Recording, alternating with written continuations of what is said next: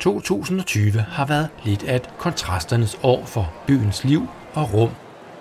Først blev byen usædvanligt stille hen under forårets coronanedlukning, for så at vågne op igen med et brøl på.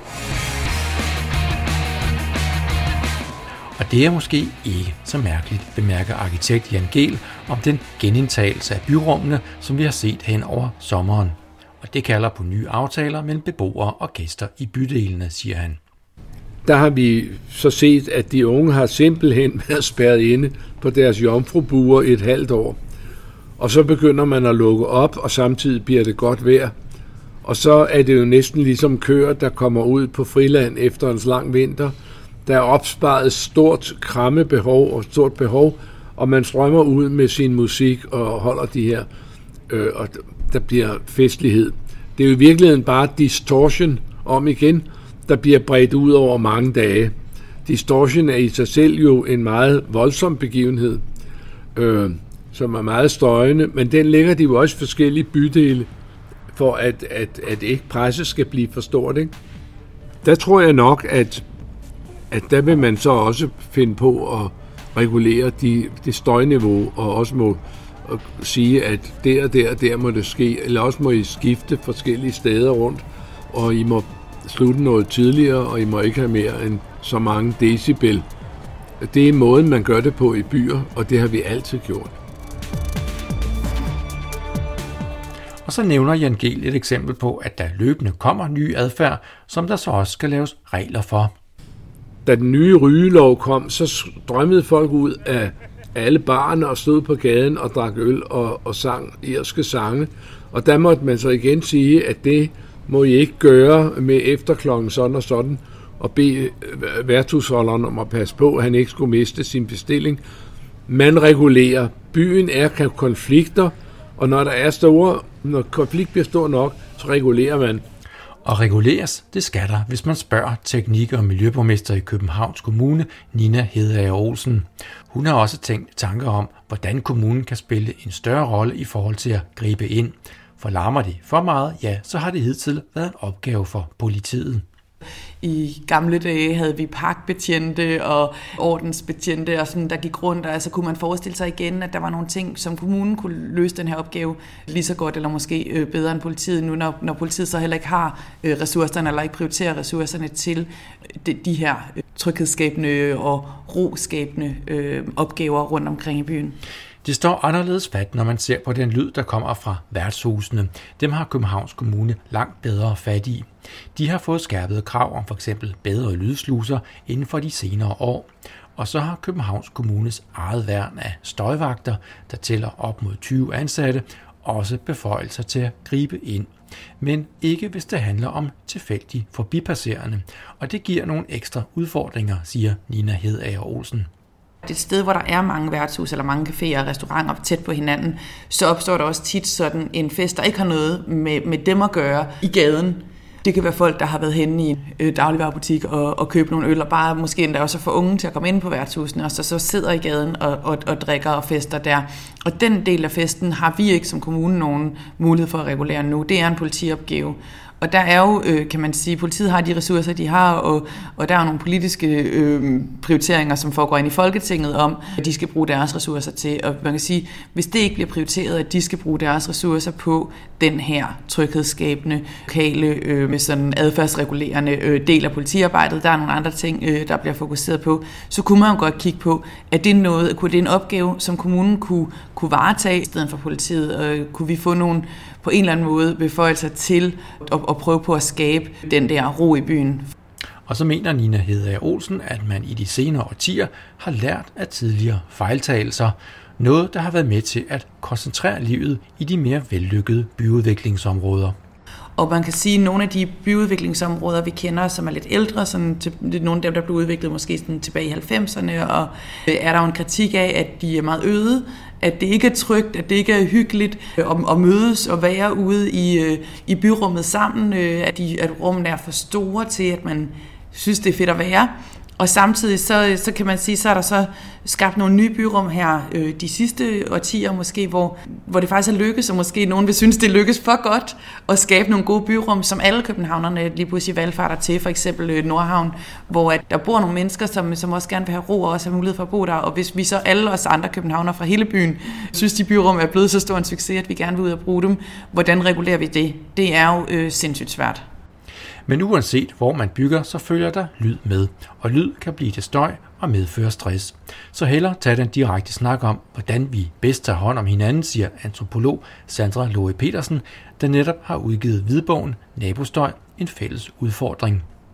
Det, der bliver meget tydeligt med lyd, er, at det passerer jo igennem alle mulige grænser, så det passerer over den grænse, som er sådan nogens privatsfære og nogle andres offentlige rum. Og vi er jo egentlig, tror jeg, ret langt hen ad vejen enige om, at der gælder nogle forskellige normer om, hvordan man skal opføre sig, når man er i et privat hjem, eller man er på gaden.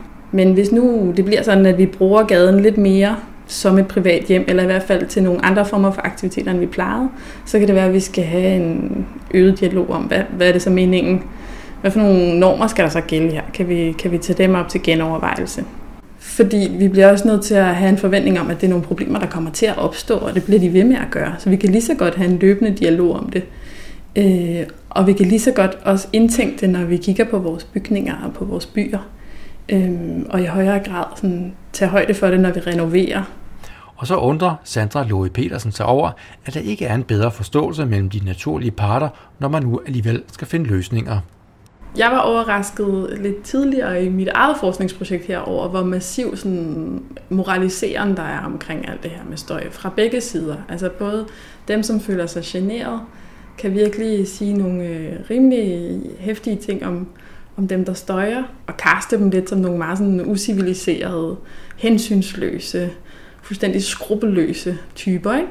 Og den anden vej rundt, så er der virkelig også en sådan en pegen fingre af dem, som ligesom føler sig generet, som nogen, der bare er sådan lidt tyndhudet over følsomme, småskøre typer, der burde flytte langt, langt ud på landet. Det har jeg været overrasket over, hvor massiv den fortælling er, og hvor meget den også påvirker den måde, folk prøver at løse det, når de så føler sig udfordret af af lyde.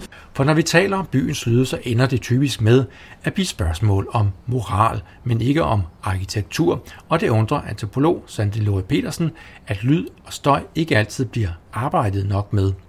For det kan gøre en markant forskel, når der for eksempel skal renoveres i det ældre byggeri, for det handler især om, at man så gør for eksempel soveværelset lydsvagt, fortæller hun. Så er langt de fleste byboere faktisk parate til at klare mange af byens andre lydkilder. Fordi noget af min store sådan, øh, anke i forhold til den måde, folk snakker om nabostøj, det er, at de netop både blandt en hel del professionelle og rigtig mange, næsten alle de beboere, jeg har talt med, kun taler om adfærd og normer som, som, øh, som måden, man ligesom skal prøve at løse de her problematikker på. Det er som om, man kun ser nabostøjs problemer som noget, der handler om, at nogen enten opfører sig øh, hensynsløst, eller nogle andre ikke er rummelige nok og burde flytte på landet. Øhm, og der er jeg som antropolog, som normalt sådan interesserer mig for relationer mellem mennesker, kommet i den lidt overraskende for mig selv i hvert fald situation, at øh, jeg blev med at prøve at få folk til at tænke bygningerne med som en del af, som en del af regnestykket. Ikke? Fordi hvis man nu kunne begynde at tænke på, at man faktisk er fælles om at have nogle bygninger, som for en stor del øh, er ret gamle og ikke særlig lydisoleret, i hvert fald ikke når det gælder lydisolering imellem boliger, så kunne man måske i højere grad begynde at se det som sådan en fælles, en fælles udfordring. Og det tænker jeg jo også kunne blive ret relevant i forhold til de her fester, som lige nu finder sted ude på gaderne, og som lige om lidt, når det bliver lidt koldere, måske i højere grad kommer til at rykke ind i private hjem. Og når vi nu er ved det med arkitekturen og byudviklingen, så handler det også om balance, at der bør ske en mere jævnbyrdig udvikling af de dele af byen, der i dag ikke har så mange besøgende, og som godt kan klare mere liv og lyd. Det mener teknik- og miljøborgmester Nina Hedager Olsen. Så jeg tror, at det er, en, det er jo en balance, og jeg tror, at det er klart lige nu for indre by- og brokvartererne, kan det føles som om nogle gange, at balancen er, er vippet til, at, øh, at folk er blevet for glade for deres byrum, og, øh, og det samme med nogle af de her dejlige byrum, vi heldigvis har fået skabt ved, ved, ved havnen. Der er der nogen, der synes, de får for meget besøg af de andre københavnere. Men altså, jeg tror, det handler rigtig meget om at, at skabe en god balance i byen og sige, er der nogle, nogle, nogle steder rundt omkring i byen, hvor folk faktisk gerne vil have mere liv. Og så nævner Nina Hedder Olsen Københavns nye parker, hvor der også gerne må strømme mere liv til. Men altså, jeg tror, det handler rigtig meget om at, at skabe en god balance i byen og sige, er der nogle, nogle steder rundt omkring i byen, hvor folk faktisk gerne vil have mere liv, hvor, hvor Valbyborgerne og Amagerborgerne faktisk gerne vil have, ikke lige dem inde på Islands Brygge, jeg tror godt, de kunne tænke sig lidt mere ro, men, øh, men, øh, men, men lidt længere ude, øh, altså det siger, at der er faktisk plads her, vi har en kæmpe stor park, og hvorfor er der ikke nogen, der kunne tænke sig at komme og åbne en café her og have, vi kunne godt tænke os at kunne øh, have noget udservering og noget liv, når vi går hjem og, øh, om aftenen gennem parken, så er det faktisk noget, der giver tryghed, at der sidder nogen og drikker en øl. Så det handler om, tror jeg, at hele tiden at kigge på, hvordan skaber vi liv nok, men ikke for meget liv i de forskellige bydele. Også arkitekt Jan G. er inde på de samme tanker, ikke mindst når man tæller hele Storkøbenhavn med. I stedet for at koncentrere livet i bymidten, ja, så bør der skabes langt flere bymidter. Og det, som er egentlig problemet, det er, at vi har gjort det alt for lidt og alt for koncentreret. Og jeg mener i høj grad, at man bør efterse i København øh, yderdistrikterne, Sundby, Vandløse, Valby, Vierslev, Husum, kunne man ikke gøre mere der, for at man kunne have nogle raresteder der, så man ikke behøver at gå ned på Islands Brygge alle sammen. Og hvis vi går længere ud, så spørger man sig, hvad, med, hvad, hvad har egentlig Gentofte udrettet igennem alle de år med alle de skattekroner? Ikke en pind efter min bedste opfattelse. Og Frederiksberg, det er ikke det store, synes jeg. Rødovre, Hvidovre, Herlev, Ballerup, det er bare i København. Vi kan tage den også på Aarhus og så videre. Og det handler ikke mindst om at indrette bykernerne til brugerne. Jeg mener, at man kunne gøre meget mere for at distribuere bylivet og lave flere steder, hvor det er rigtig rart at komme.